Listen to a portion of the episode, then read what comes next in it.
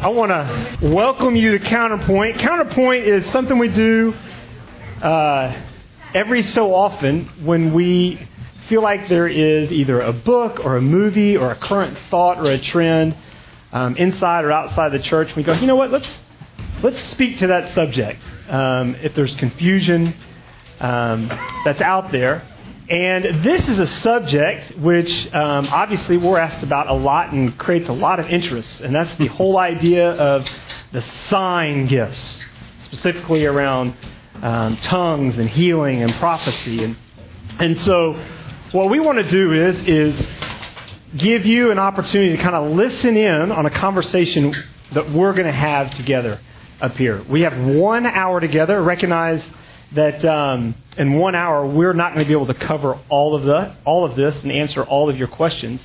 But uh, we're going to do our best to cover a lot of ground. And then what you have received when you walked in, hopefully, is you got this page that will point you to a few books and some uh, messages that Todd has given that speak to this subject. And this is just the tip of the iceberg. There's a lot of other materials out there, but we think these will be helpful to you in the days ahead.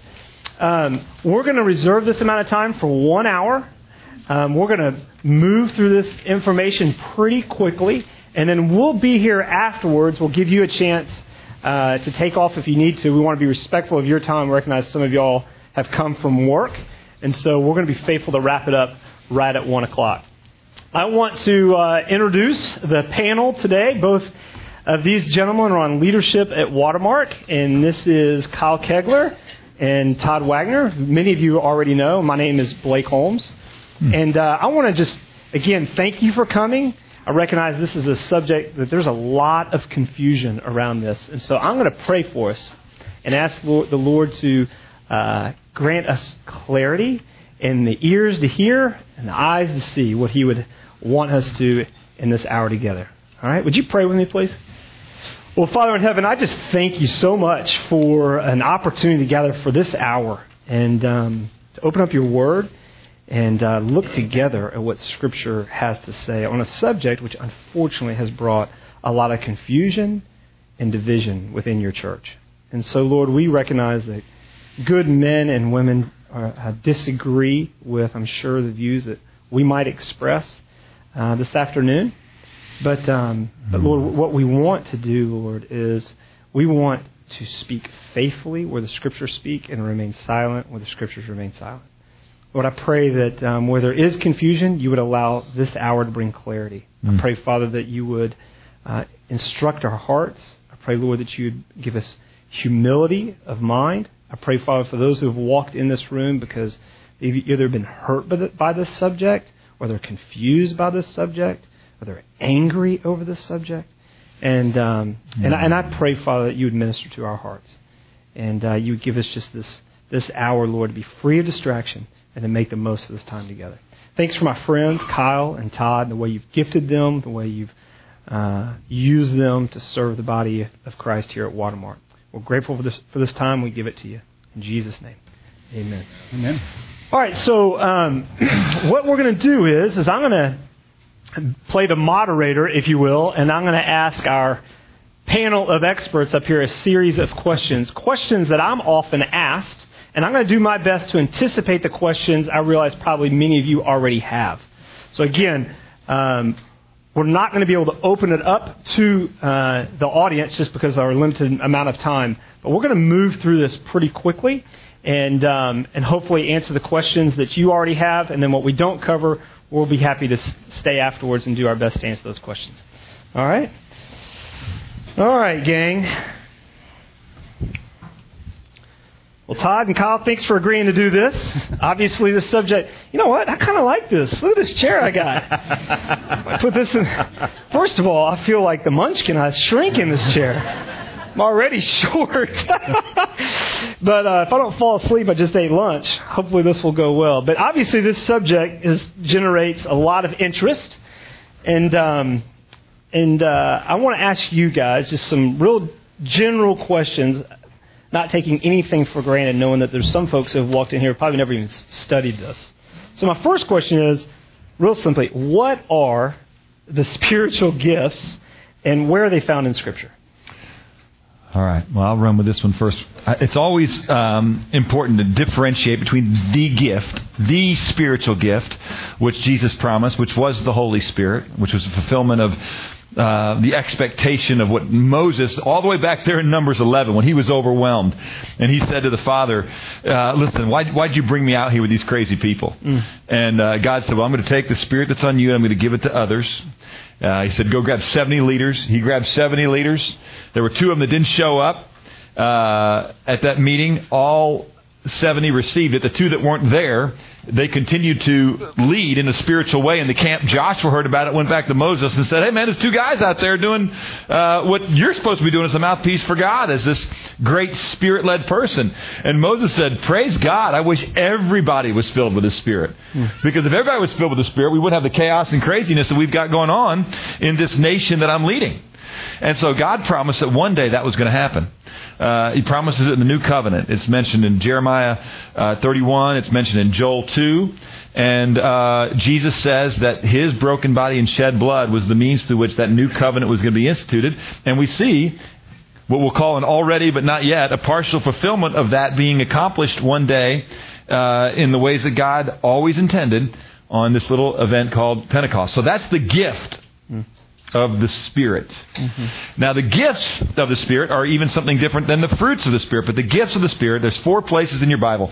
We're going to cover a lot of ground today. We're going to reference a lot of Scripture. And I, my prayer is that you don't take our word for it. You go back and you study these things to see if what we say is true, if we are rightly dividing the word of truth. And um, just as Paul exhorted the, the Bereans to do, who were more noble minded than others, who listened to Paul and then studied the word to see if they were true. But the, the gifts of the Holy Spirit. They are something. There's four E's that I use to remember them. They, they are um, they're, they're something that is are given, maybe a skill or ability that is given to a believer, so that with ease and effectiveness they are enabled to edify the body. So, what are the four E's? Ease.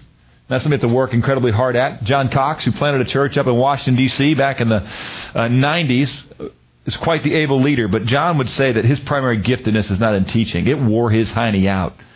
So after three years of trying to every week get ready to teach, he just said, I'm, I'm tapping out. Um, with me, you know, I, I love it. With you, Blake, I know it's life giving to study, to teach, to put things together. And so, so there is a sense of ease. It's still a lot of work, but it's consistent with who you are. So with ease and effectiveness that enables you to edify the body, which is to say, build up the body four places in Scripture you can find a list. None of them are exhaustive, which would indicate that God wasn't saying these are the only gifts that I give, but uh, but they are gifts. You'll find them in Romans 12. He made it really easy for dummies like me. Two 12s, two 4s. Romans 12, 1 Corinthians 12, Ephesians 4, and 1 Peter 4 are places where the gifts of the Spirit are listed. Now, one more thing about that, real quick. There's this thing called the fruit, singular, of the Spirit. We think of fruits because there's nine listed in Galatians 5. You guys know them love, joy, peace, patience, kindness, goodness, gentleness, faithfulness, self control. Uh, and, and I don't even think all those are exhaustive. But what they're saying there is when the fruit of the gift of the Holy Spirit is present, in your life, you will always manifest these things. Because when God is present, love is present, gentleness is present, kindness is present, goodness is present, self control is present, peace is present. And so the fruit of the Spirit is those things we're familiar with from Galatians 5. The gifts of the Spirit, which we're going to talk about, I think, a lot today. Four places 1 Corinthians, Romans 12, Ephesians, 1 Peter 4. And Todd, if we were to turn to those four places, what are some of those gifts we would find? What's listed there? Well, administration, leadership, help, helps or, or service, hospitality, um, are some giving is another. And then you've got what you're going to say in a minute. What about some of these things that are called the miraculous or the sign gifts, prophetic gifts, tongues, uh, healings, and miracles? Okay, so before we get there, let me ask you this. Oh, Kyle. we're there, baby. I already said it.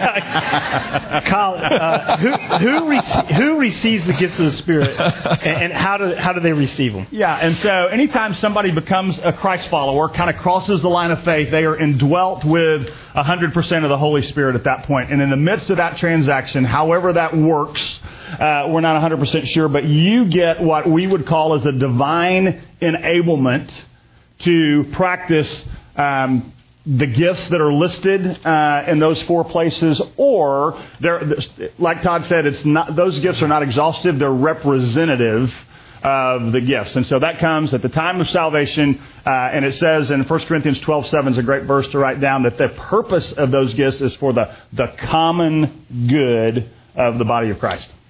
Okay, and then how do you know what your gifts are?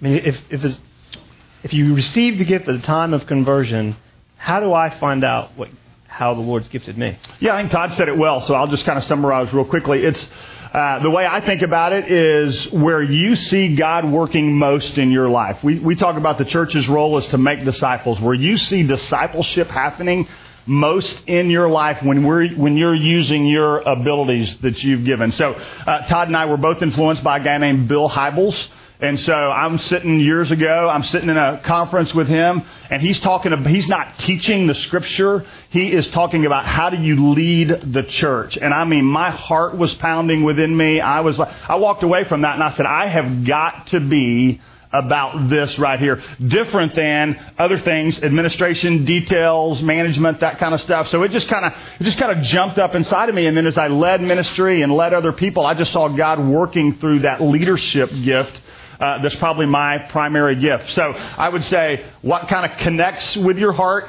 what you're good at, where you see life change, and then also what other people confirm in your life. As they see you leading or see you administrating or see you um, serving, that, that's, uh, that gets confirmed by other people. And, and how's that different just than the way somebody is naturally gifted? I mean, Yeah, well- people who aren't believers are naturally gifted teachers or naturally gifted in hospitality or Yeah, what. I, I, I think it's very, I, there's a supernaturalness to it. Something that we really can't explain, but it is God enabling you through the Holy Spirit to do something better than you could with your own gifts and abilities. Yeah, and I'd say not just better, but it's why you use it, how you use it. Yeah.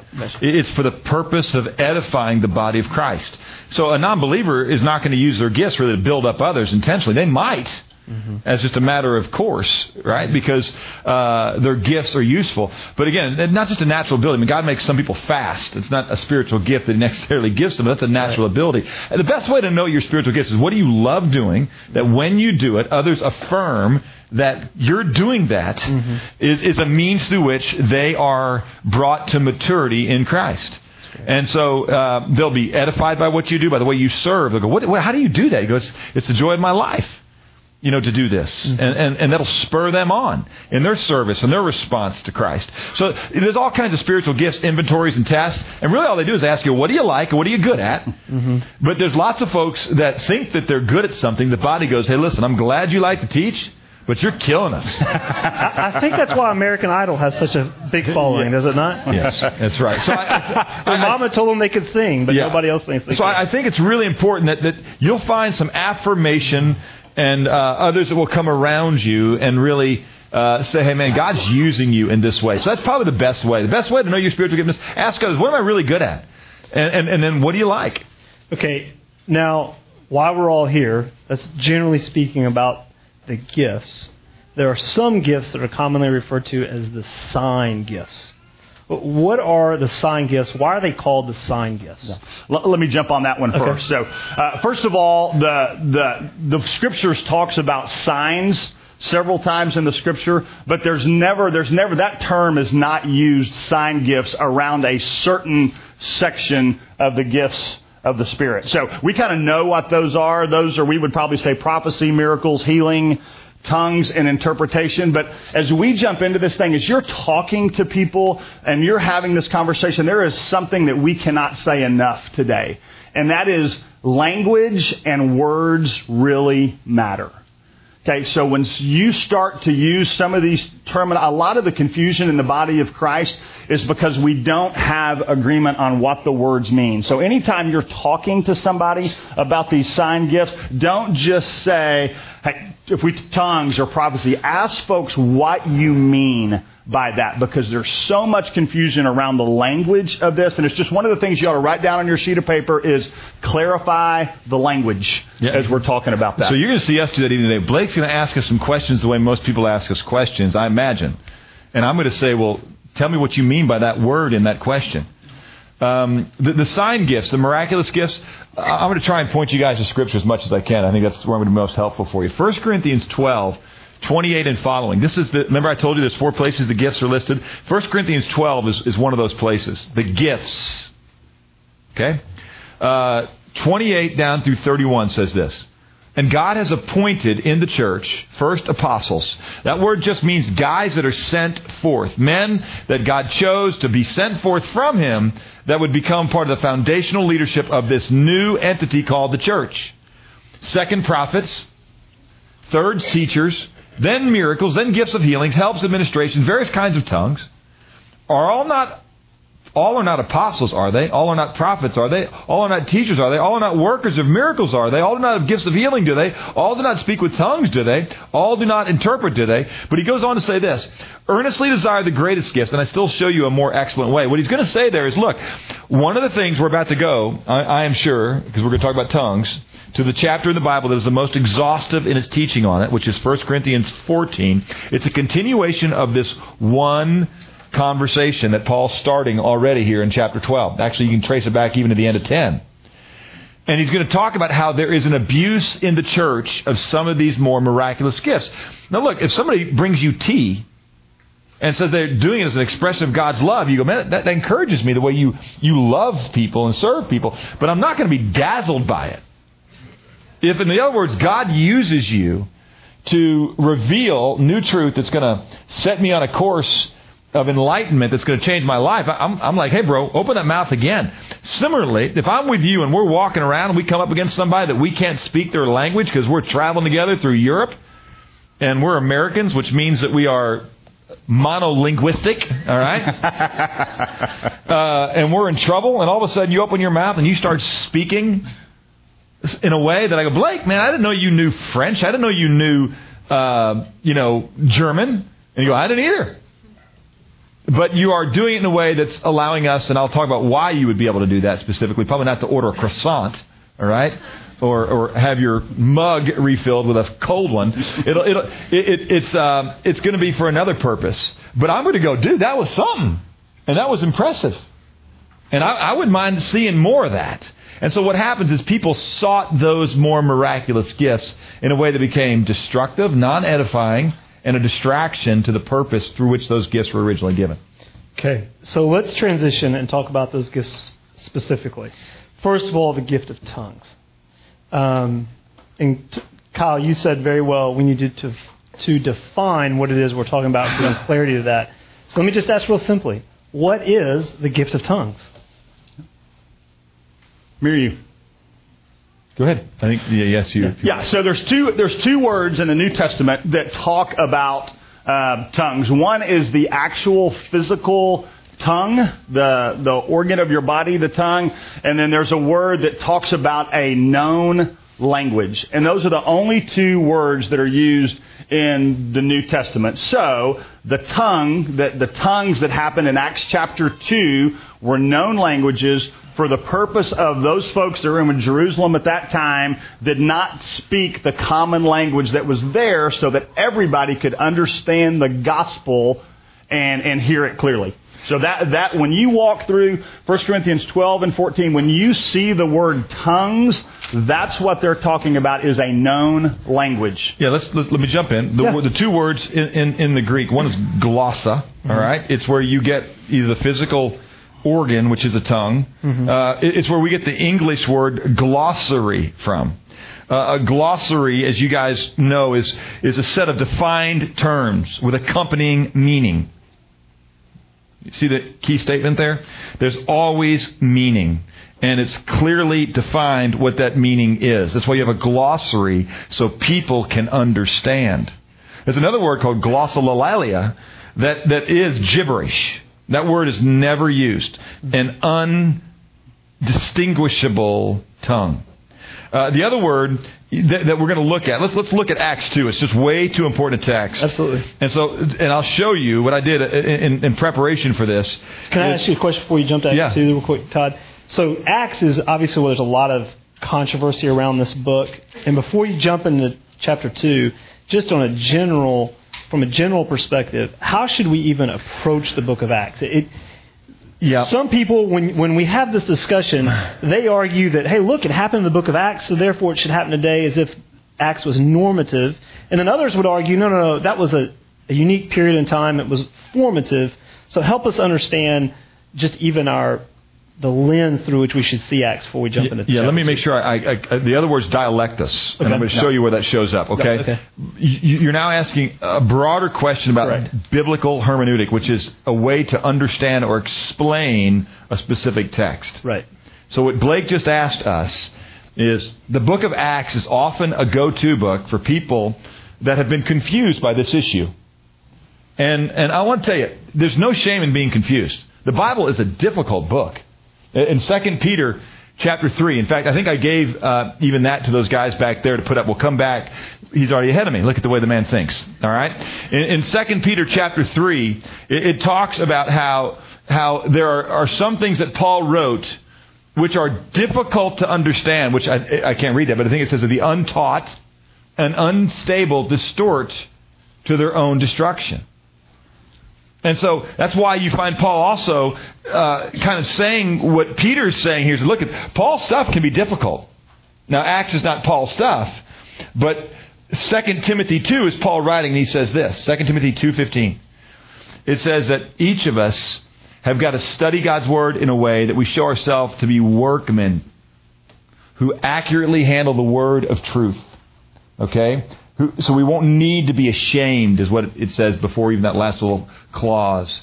So Blake is asking the question how do you accurately handle the book of Acts so that you're not going to be ashamed of taking something that was formative in the book of Acts as God was moving in a transitional time period from working in and through the nation of Israel as his primary means to declare his goodness to the world to this new nation, to use a word that Jesus used, this new people group that was going to be made up not just of Jews, but Jews and Greeks, slave and free man, barbarian and Scythian, male and female, um, that was going to be a kingdom of priests. See 1 Peter chapter 2.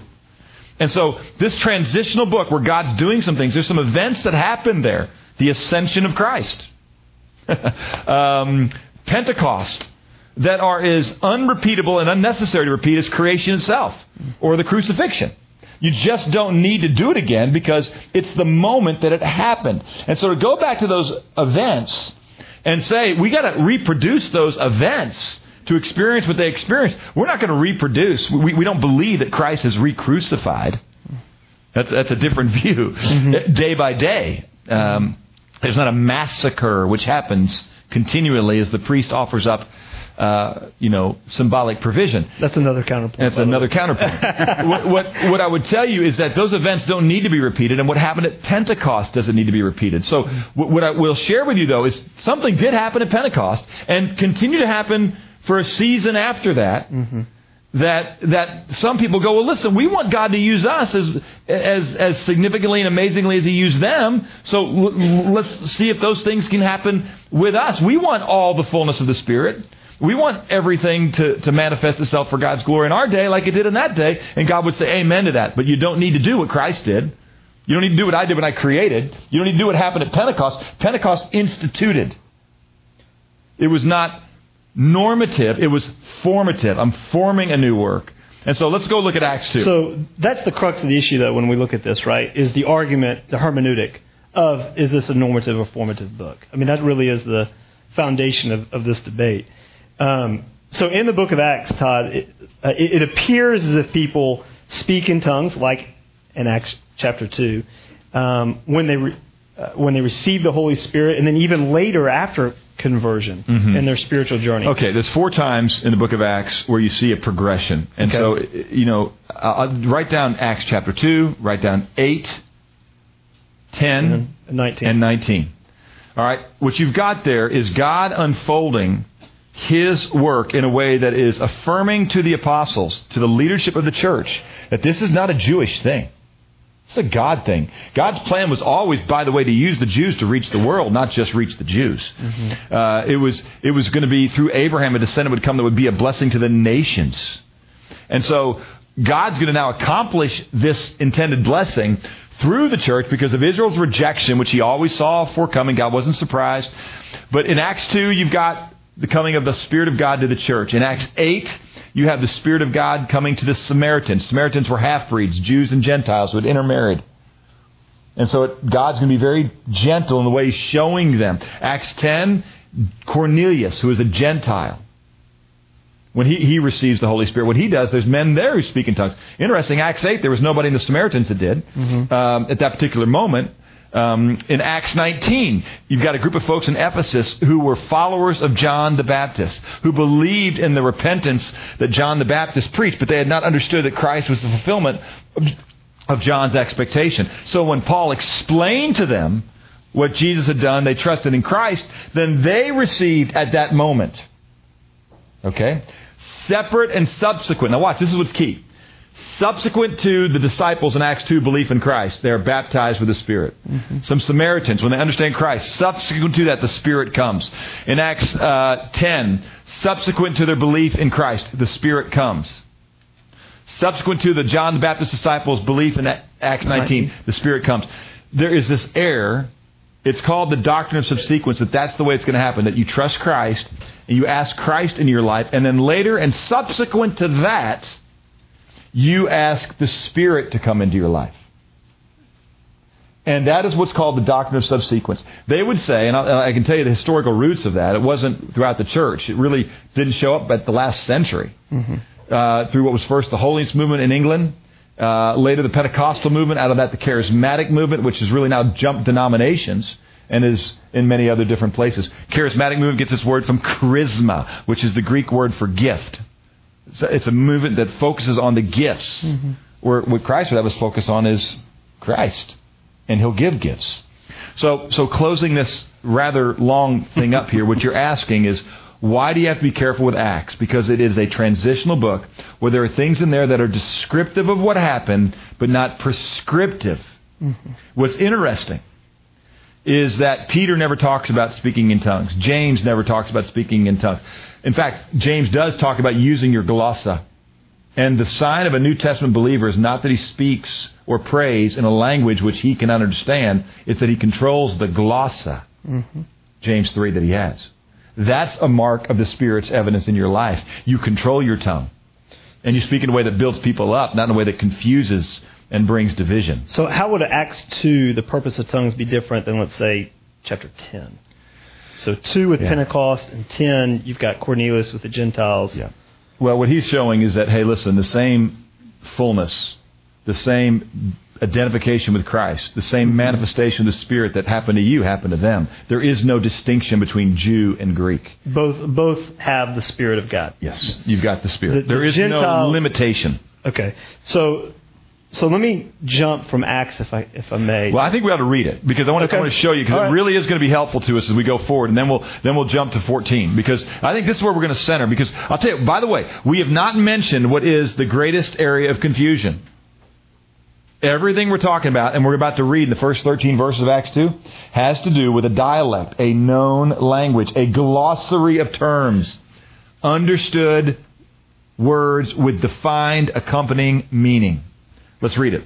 The day of Pentecost had come. All were together in one place. Suddenly there came from heaven a, a noise like a violent rushing wind, and it filled the whole house where they were sitting. And there appeared to them tongues of fire as distributing themselves, and they rested on each one of them. And they were all filled with the Holy Spirit and began to speak with other tongues. There's the word glossa, with other words, other meanings, with a different, their, their organ, if you want to even say, was being used like it's not theirs. All of a sudden, instead of being a Gentile or even a Galilean tongue, now we've got a Phrygian tongue, an Egyptian tongue, inside your mouth, which is just a way of describing, humanly speaking, that, hey, that's something different. It's a different dialect, a different language. Okay, I don't have a French tongue. All right, now that boy, I had used it Careful. the French. I do have a French tongue. This is my interview. Let's let's. All right, all right. All right. So, I'm about uh, to have to shift to Kyle before you get us all in trouble. I will go and let one of the fruits of the spirit, fruit of the spirit, self-control, kick in. Here we go. Uh, so it says the spirit was giving them utterance. The spirit was giving them utterance. Now there were Jews, and note that the utterance that the spirit was giving them was a known language. Now there were Jews living in Jerusalem, devout men from every nation under heaven. And when this sound occurred, the crowd came together, were bewildered because each one of them was hearing them speak in his own dialectos, language. They were amazed. They were astonished. Hey, aren't these guys all Galileans? How is it that we each hear them in our own dialect, language, to which we were born? And then you're going to see a list of them because it was a time of uh, one of the feasts. And so Jews from all over the diaspora were coming back. And so that they might hear, you're going to listen to what they heard. They heard these guys in their own tongue speak about the mighty deeds of God, what He had done. That first message at Pentecost that led to the start of the church.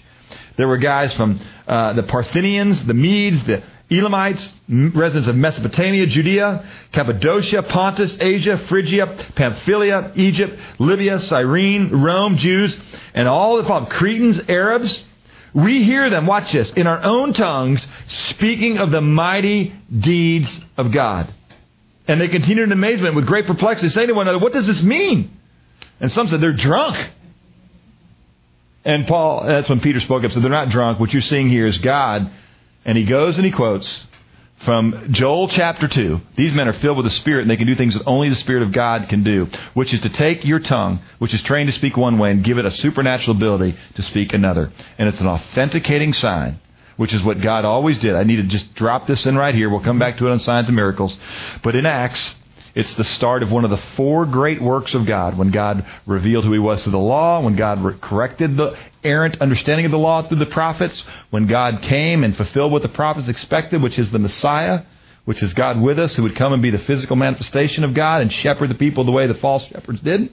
And then when He left behind His church, filled with the Spirit, you're going to find miracles, signs, and wonders always show up with a high density at the beginning of each of those major workings of God. Revelation. Find it again in the book of Revelation when God is uh, commencing the end time, when He's He's consummating all of His work. You'll see it again. But, but, but He's always revealing something new, right? He's gonna, well, He's authenticating. Maybe this way uh, he's authenticating that this new work is in fact of him. Right. And he does it through signs and wonders. What you'll see in every one of those. With Moses, a lot of signs and wonders early. And then uh, Elijah and Elisha, a lot of signs and wonders. And then Jesus early on. And then all of a sudden he says there'll be no more signs. In fact, Jesus never did signs on demand. He never did them at crucial moments. Herod, hey man, show me who you are. I ain't going to show you Jack because that's not the purpose of science. Satan, show me who you are. I'm not going to show you Jack. I'm going to quote to you God's word. In, in Matthew 12, verses 38 and 39, Jesus says it's a wicked, a perverse generation that seeks a sign. And, um, and so it, signs and wonders is not what we should seek, but he's going to use them. That's why Jesus said, look, anybody can show up and say, I'm your man. But who can walk on water? Who can raise the dead? Who can feed multitudes? So once I've established, if you don't believe me, believe the works that I do. Once he establishes that, he says, I'm done. Because this is not a show to make me popular, and it's not something I'm going to do to make you amazed. It's authenticating. And so, what would you expect God would do when he's about to leave behind those which he expects to represent and start a new work where the majesty of God is going to be proclaimed? You would imagine there'd be a lot of signs and wonders early on. That's why Paul said in 1 Corinthians 12, the one I read earlier, as apostles, those sent forth, we're going to do a lot of these things. But then you don't see them later. You don't see this as a sign of spiritual maturity or effectiveness, these miraculous sign gifts. In fact, he says some of the more miraculous ones are going to stop. Okay. We'll talk about so, that in a moment. So, for the sake of time, I got to push. Let's look at 1 Corinthians, okay? Um, you both have made the point that this is a known language. 1 Corinthians 13 is often quoted, right? If I speak with the tongues of angels. So what's Paul talking about there? Is that something different? Kyle? Yeah, he's it, he is just using hyperbole in in that particular place to say, hey, even though if I speak with the tongues of men and the tongues of angels, but don't have love, and he's just using an exaggeration. Mm-hmm. I, I just think that's a for those folks that say that's evidence of a prayer language. To say that the tongues of angels is the same thing as a prayer language, which we don't even find in the scriptures, seems like a little bit of a stretch to me. Okay, well, before we jump to the prayer language, let me ask you. So in 1 Corinthians 14, okay, um, in verse 5, he says, I want all of you to speak in tongues. So, should we then conclude? I mean, 1 Corinthians is different. It is an epistle, it's not a historical book, like we made the distinction before in our yep. hermeneutic. So, should we conclude that, hey, that's something that, that he would want for all of us to do is to be able to speak in tongues? Okay, so let's, let's, let's just jump where we are. We are now in Corinth, a church that was abusing a lot of different things, mm-hmm. from their own body uh, to being confused about the Word of God to receiving error is truth, and rejecting truth is error. Uh, and and there's a large section in 1 Corinthians that one of their problems is that they are not loving and serving one another. Um, Paul specifically is going to start to speak with them and share with them about how they're misusing the gifts and they're seeking the more miraculous gifts. And he says the reason you're doing that is is because this bringing you a lot of attention. And so when, when he says, now look, we're saying a lot of things here that, that need discussion. And it's not, if you're here today to go, well, let me tell you another perspective, I, we realize you're not getting that. Okay? And, and, and, um, and I will just say this in fairness to the people who believe in this thing called prayer language. Even that camp doesn't really go to 1 Corinthians 13 as the primary place for, for this thing called prayer language. But but to, to, to, Kyle's point, the way you know that is Paul goes on. He said, "Look, if I gave all my money away, okay, um, if I if I moved a mountain, okay, so he's talking in hyperbole there. If I spoke like a man or like an angel, like like Winston Churchill, mm-hmm. it doesn't matter if I'm not loving because that is the ongoing, perpetuating, authenticating sign that you're filled with the Spirit. Why? The, the, the, the, authenticating sign that you fill with the Spirit is that you bear the fruit of the Spirit, not that you have one particular gift of the Spirit. Corinthians were bragging, fighting, self promoting, using the gifts in a way that children often do. And it's, it's almost like saying this, and I'm going to use kind of a uh, maybe a crass you know, uh, illustration. It'd be like I, I walk in, and my kids are fighting. There's three Twinkies in the room. There's six of them, and I go, "What is wrong with you?" Don't you know the reason I gave you those to share and to encourage each other? And some of you guys had a chance to be hospitable. And, but I, I, mean, I wish you all had Twinkies. So you'd quit fighting over them. Twinkies aren't the thing. Love is the thing. And so you're asking me what I think Paul means when he mm-hmm. says that. Mm-hmm. I think what Paul means is I wish you all had this gift so you'd quit fighting over that gift because that gift is not the thing. Okay. So uh, in 1 Corinthians 14, now let's move to 14 because that's where it seems to give the most instruction. Help us understand what Paul is trying to explain there. Okay. And specifically, help us understand the, the beginning of that, that chapter. First 2 specifically is a difficult two, text. Yeah. Pursue love, verse 1 says. Does that sound familiar? If I, he said in 1 Corinthians 13, okay, I don't care how you speak. If you don't have love, you got nothing. Uh, he goes. That He, he says at the end of uh, chapter 13, "Hey, look, prophecy is going to be done away with. Tongues are going to cease." But love never is going to go away. It's going to endure forever. For, verse 14. I mean, chapter 14, verse 1. Pursue love. I mean, do you kind of catch a theme here? And then he says, Yet desire earnestly spiritual gifts. There's nothing wrong with that. Especially, though, that you and I prophesy. Now, to a group of folks who didn't have a Bible, who didn't know what really God was doing to edify, build up the church to maturity yet, he said, Listen, prophecy is a better one than this thing called tongues. He said, Look, here's the reason why. Because one who speaks in a tongue. Now, based on what we've taught you so far, what is a tongue? A tongue is a dialect, a known language, a glossary of terms with accompanying meaning. He said, if you speak in a tongue that no one here understands, okay, you, you, God who understands all languages gets it, but nobody here in the church that you are to edify. Remember, with ease, you are enabled to encourage, edify, and build up the body of Christ. Paul says, you're in here talking French to a bunch of Englishmen and it ain't doing them any good. It'd be better that you prophesied because there you're revealing to everybody in a language they understand truths about God that they need to know. So what he's saying there in verse 2 in the context of the whole text Mm-hmm. is guys, when you speak in a tongue, it's not like there's a prayer language only God understands. Okay? There is nowhere in Scripture these two words together. Prayer tongue. Doesn't exist. Some people will go here and go, wait a minute, I've had this experience Mm-hmm.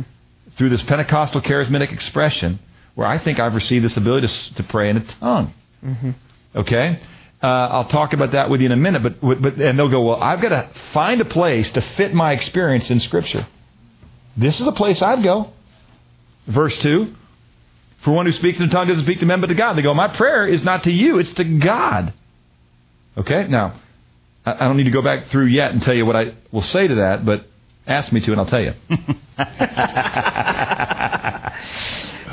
I'm going to skip the, so that Mr. Kaigler can participate over here. Thank so, you, Blake. So, Kyle, um, you both have made it a point that it's a known language, um, not necessarily a private prayer language.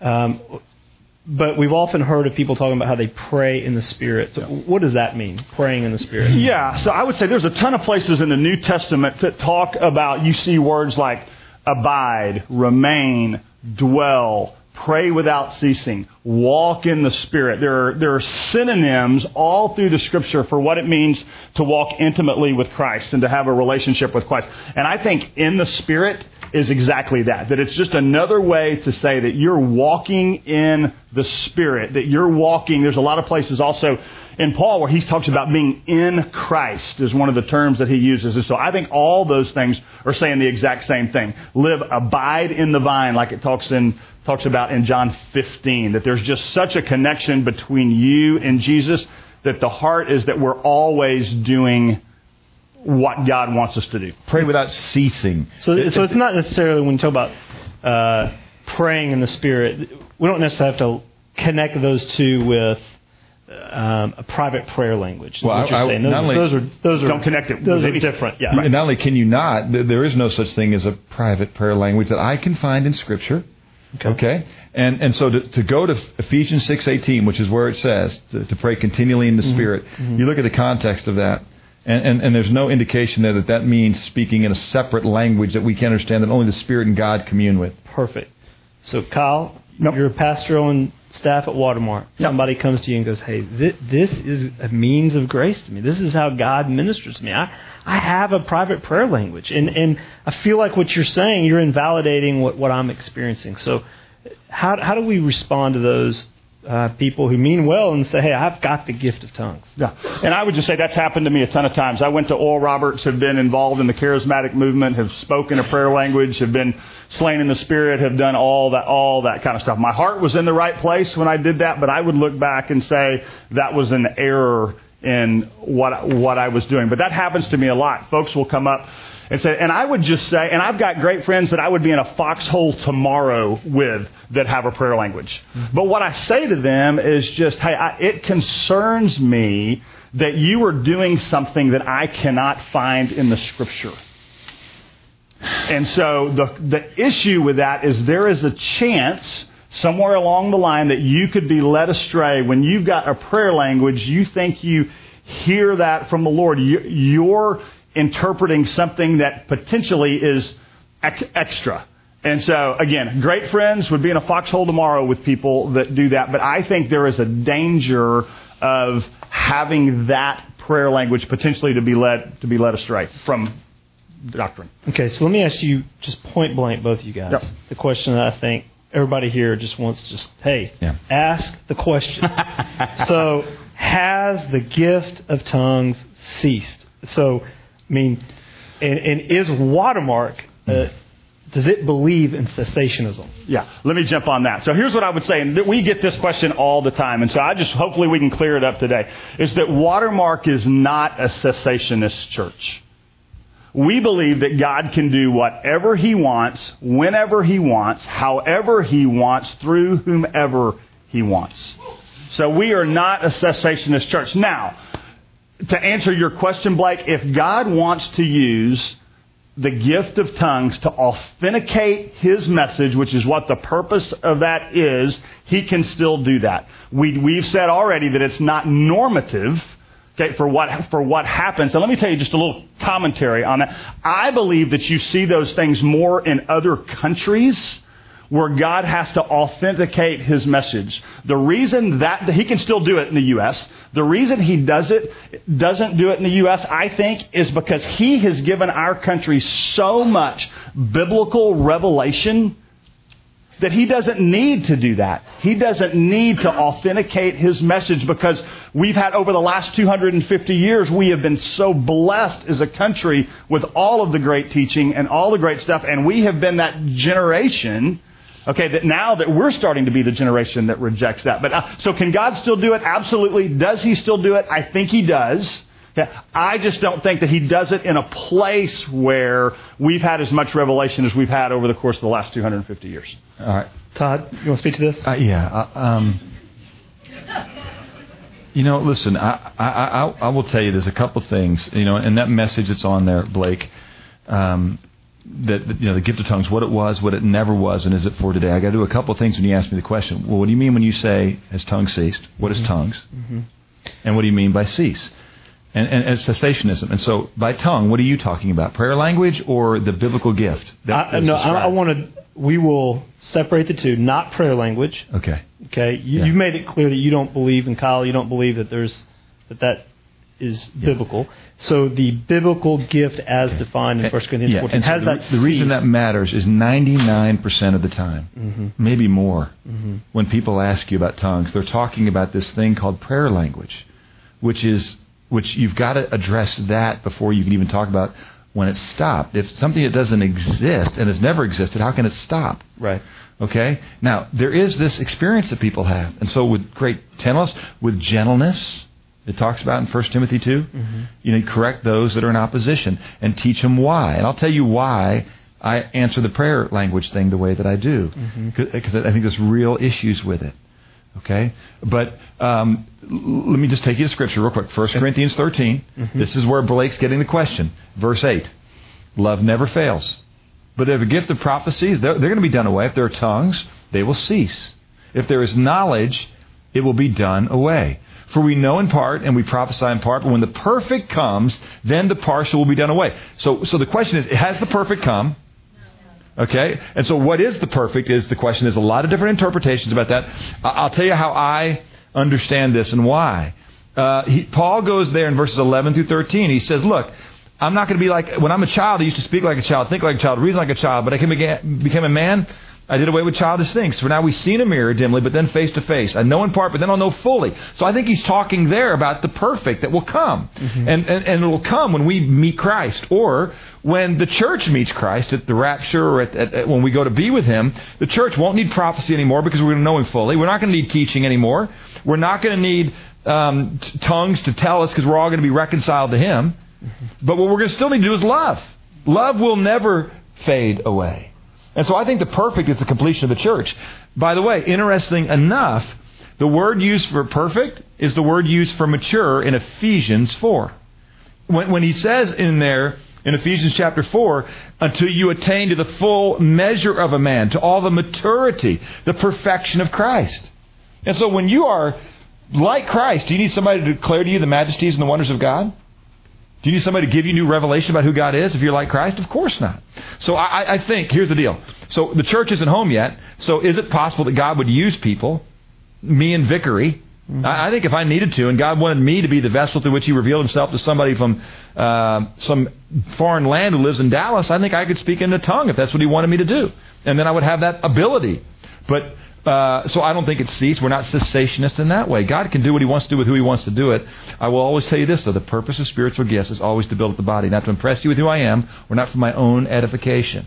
But okay. let's get to prayer language, because that's what people want to know about. Okay. so you've got a minute. The softball pitch there, Todd. Uh, I asked earlier to Kyle, I asked you, how do you respond to the person – who does say, "Hey, I have a private prayer language," and I, I you're telling me that doesn't even exist. But Todd, this has been this has blessed me. I feel closer to God. Excellent. Well, first of all, I would remind you the purpose of spiritual gifts is not to make you feel closer to God. The purpose of spiritual gifts are to edify the body. And they would say, well, wait a minute, when I pray, in a tongue that God understands, it does edify the body. When you pray it, it, it's good for other people. And I would say that's fine, but there is no evidence anywhere in Scripture that that is what that is.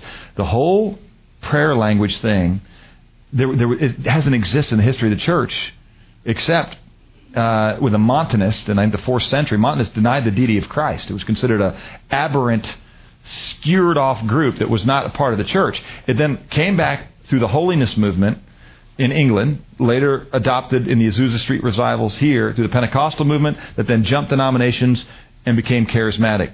Now look, when when people are wanting intimacy with God, they'll cry out for anything. And if someone takes you to scriptures that are difficult to understand, the untaught and unstable distort to their own destruction, mm-hmm.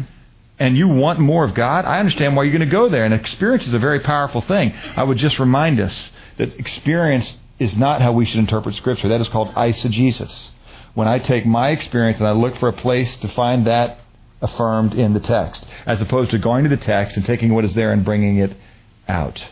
Okay. Let me do this. This is what is known as the lightning round. and so after, after yeah. about 30 seconds, I'm going to hit the buzzer. But one of the things I know people have come in here to, to, to also hear is not just tongues. I want to hit on the whole topic of healing real quickly. Okay? Just generally speaking, th- there are those who will argue that hmm. they have the gift of healing. Okay? Um, that they have been supernaturally gifted in ways other people have not been to heal those who are sick.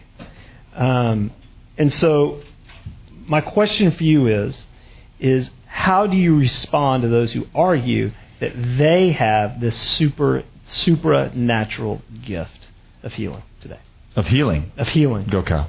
Well, I, I would just say I, I, I, I have not seen somebody that I, I think has credibility in all of my time looking at the charismatic movement. I was at ORU, all that kind of stuff, that had the divine ability to heal.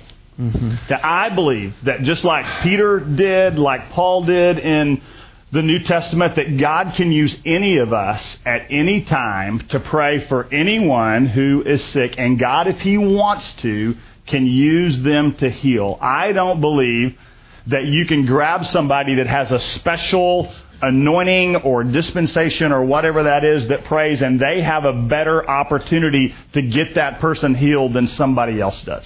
Okay. So, Kyle, would you argue that God still heals people today, or that He doesn't? Well, well, I would just say, look, the heart of God and the, the theme of the New Testament is redemption and restoration and healing. It's what God's doing in all of our lives. So I think that's what He wants to do.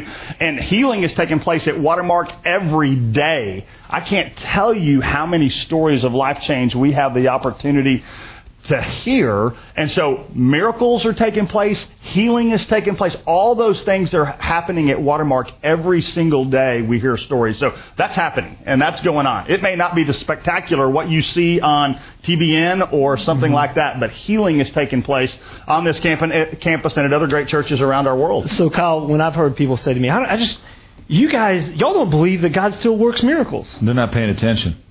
Mean, that's, that's, that's all we celebrate here every weekend. If somebody, by the way, comes up to me and says, I got the gift of healing, I'm saying, praise God, man, use it to the glory of the Father. But don't sit there with people in the wheelchair in the front row and start asking folks with tennis elbow and psoriasis to come up so you can heal them. And don't go through these carnival tricks and this shyster mentality that is out there in a lot of the faith healing movements. And I've been in the middle of them to help understand them and expose them. Mm-hmm. And I'll tell you, Blake, it is evil. It's dark.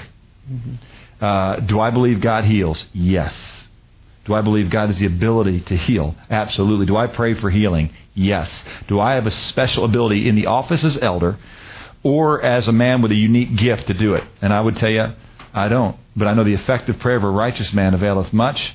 And so we don't have time to go there. I don't even think we should. Okay. But Brett Johnson taught on the whole James 5 passage about coming to elders with somebody who is sick, which is a mm-hmm. word that is better understood as weak spiritual sickness and um, and why we don't say you need to come to us and get anointed with oil. It really has more to do with a spiritual condition than a physical condition. We've taught on that extensively, and you can find that on our website under James Five, Brett Johnston.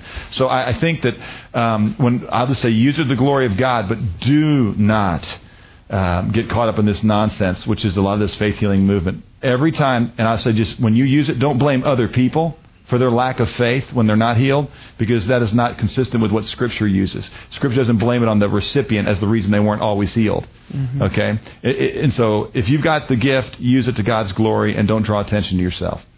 So, Todd and Kyle, in just a final closing minutes here, the, we made the point, people, obviously, the number of people that are in here, there's so much confusion around these subjects we discussed today. What, what do you say to those who are members at Watermark or who are j- interested in joining Watermark who disagree with the views they've heard today? Well, I, I tell them that as they go back through, and specifically when folks ask me about the one that's the most controversial, because it's the one that most people have experienced, which is this prayer language. Mm-hmm. You know, in that one message, and they give tongues what it was, what it never was, and is it for today. I end up with. I used to tell people, man, just go do what you're going to do alone and, and don't proselytize. Don't, don't try and share it with others. But honestly, if it's a real means of grace to you, how, how, can you in good conscience not share that with others? Why would you not want to? But, but I would just say, can I reason with you for a second? And I would just tell them, I'm not going to argue with your experience. Because I, I don't know what your experience is. And I, and I don't want to tell you what your experience was. Mm-hmm. But, but my job as a shepherd is to, is to help you wrestle with Scripture. And so there's five P's that are quick, worth going through. I can do it in a minute. Mm-hmm. And, and you guys go back and listen to that message. But I just say, first of all, what's the purpose? Well, what's the purpose of your prayer language? Paul, numerous times in 1 Corinthians 14 says, I, I don't, I don't want to pray, okay, in the Spirit because I can't understand it. It doesn't do my mind any good. He said, I want to pray with my mind and my spirit. Both. Both. At the same time. Like Jesus says, worship in spirit and truth. And so why would you want a language that you don't understand what you're praying? What's the purpose of that? Secondly, I say, what's the possibility? The possibility, since we find no evidence for this thing, what you're talking about in Scripture, is that you're being deceived. It's something else. Or at the very least, that you're wasting your time, which gets me into the next one. That, that, that, that it's what it prevents that's the problem. And to me, it's like TV. TV isn't a problem because of what it brings into our home as much as what it prevents. When my TV's on in my house, I'm not engaging with my kids. I'm not talking with my kids. We're not building memories, and our hearts aren't melding with one another. And so when you're praying this prayer language, it's preventing you from really melding your heart with God. But again, they'll go back now and they'll say, But I feel like I am. And, and again, that's my fourth P. The primary justification that people use for a prayer language is their experience and their feeling. And, and I would just tell you make your primary justification truth. Because if you follow your experience and your feeling a lot, that's not going to work out well for you. I feel like eating ho hos and cupcakes at every dinner. But that's not going to work out well for me. I feel like venting in anger.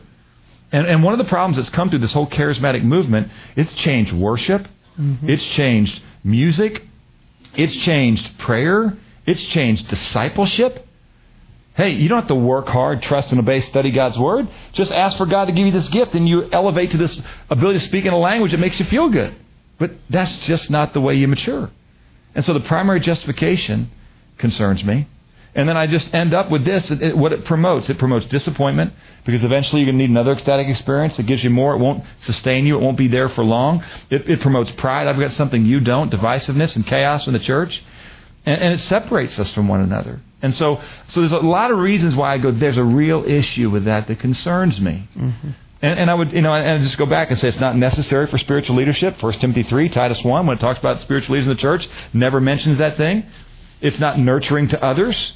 It's not never ending. Someday it's going to stop. It is, and, and nowhere in Scripture do we have anything that says it's normative, this idea of tongues, period, and then never in Scripture do we find any evidence that it's a prayer language. So that's what I do on that one, Blake. I just go, because I love you, mm-hmm. I've got to teach you that. Now, look, we don't all agree on everything right away, and so I want to do that with gentleness and care. And I want to keep reasoning with you from the scriptures mm-hmm. and with gentleness correct those that are in opposition. But as a shepherd, why would I want to do something that prevents them from intimacy? Promotes confusion, is the possibility of introducing a lot of error, and doesn't allow them to be formed spiritually the way the scripture says. I know they've got that experience. But boy, I've had a lot of experience that I go, God's got to be in this because it sure feels good. Mm-hmm. And that's just not reliable. That's what I'd say to them. We love them. Let's keep pursuing Jesus together. And, and again, just to define the difference between the gift of tongues and the private prayer language being two different things. Yeah, and yeah, and yeah. listen, if you got the gift of tongues, man, go with me to Africa and, and you be my translator. By the way, whenever you use the gift of tongues, that's the other thing about 1 Corinthians 14. Every time Paul talks about there, he always says you shouldn't use it without an interpreter present. So even if you got the gift of a prior prayer language, if, if there is such a thing, I would just say don't pray that way without an interpreter. So he can say, this is what you just prayed. And I don't know anybody who does that. I don't know anybody who does that.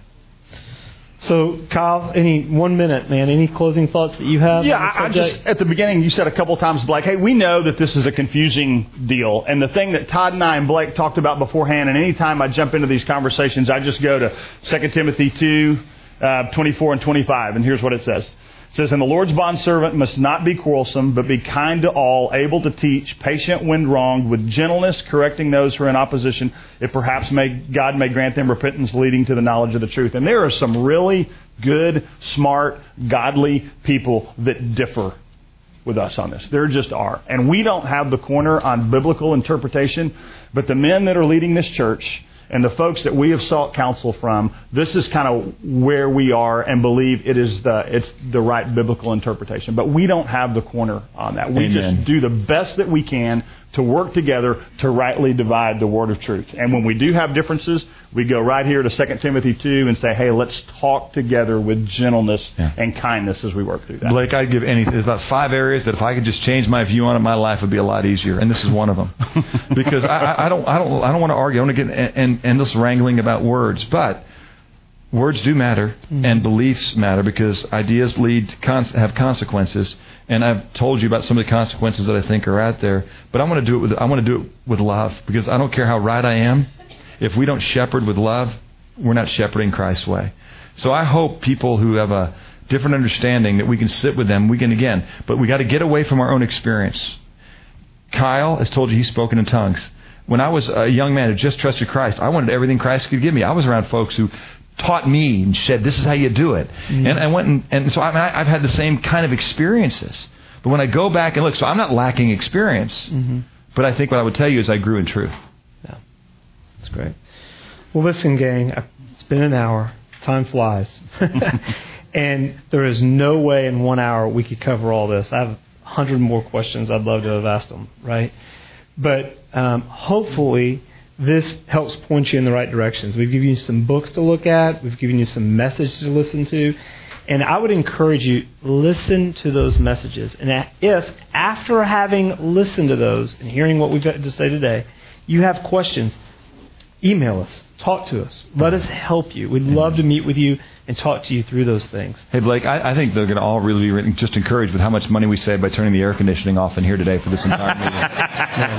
E- Everybody I always hear tells me it's freezing at Watermark, and let me just say something. It wasn't freezing today; it was burning hot. So uh, this is Julie. For the Pignol. glory of God, Blake, we just now Yeah. can feed a few more children. Hey, let me, let me say this also. This, this is, um, we've had several counterpoints and covered a lot of subjects.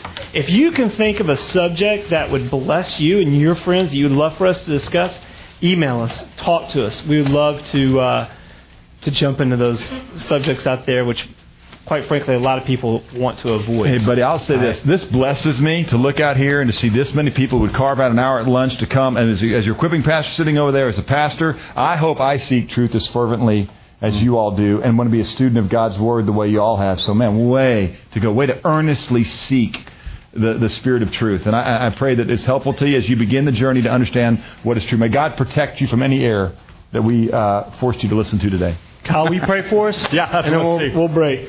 Father, I am encouraged by the folks who are here to um, seek what you have to say uh, about the gifts of the Spirit, all the gifts. And we focused on the sign gifts, but Lord, even using the, the other non sign gifts are so important to the body of Christ being edified and encouraged. And so, Father, I pray that each person here would fully utilize the gifts that you've given them so that they may be effective.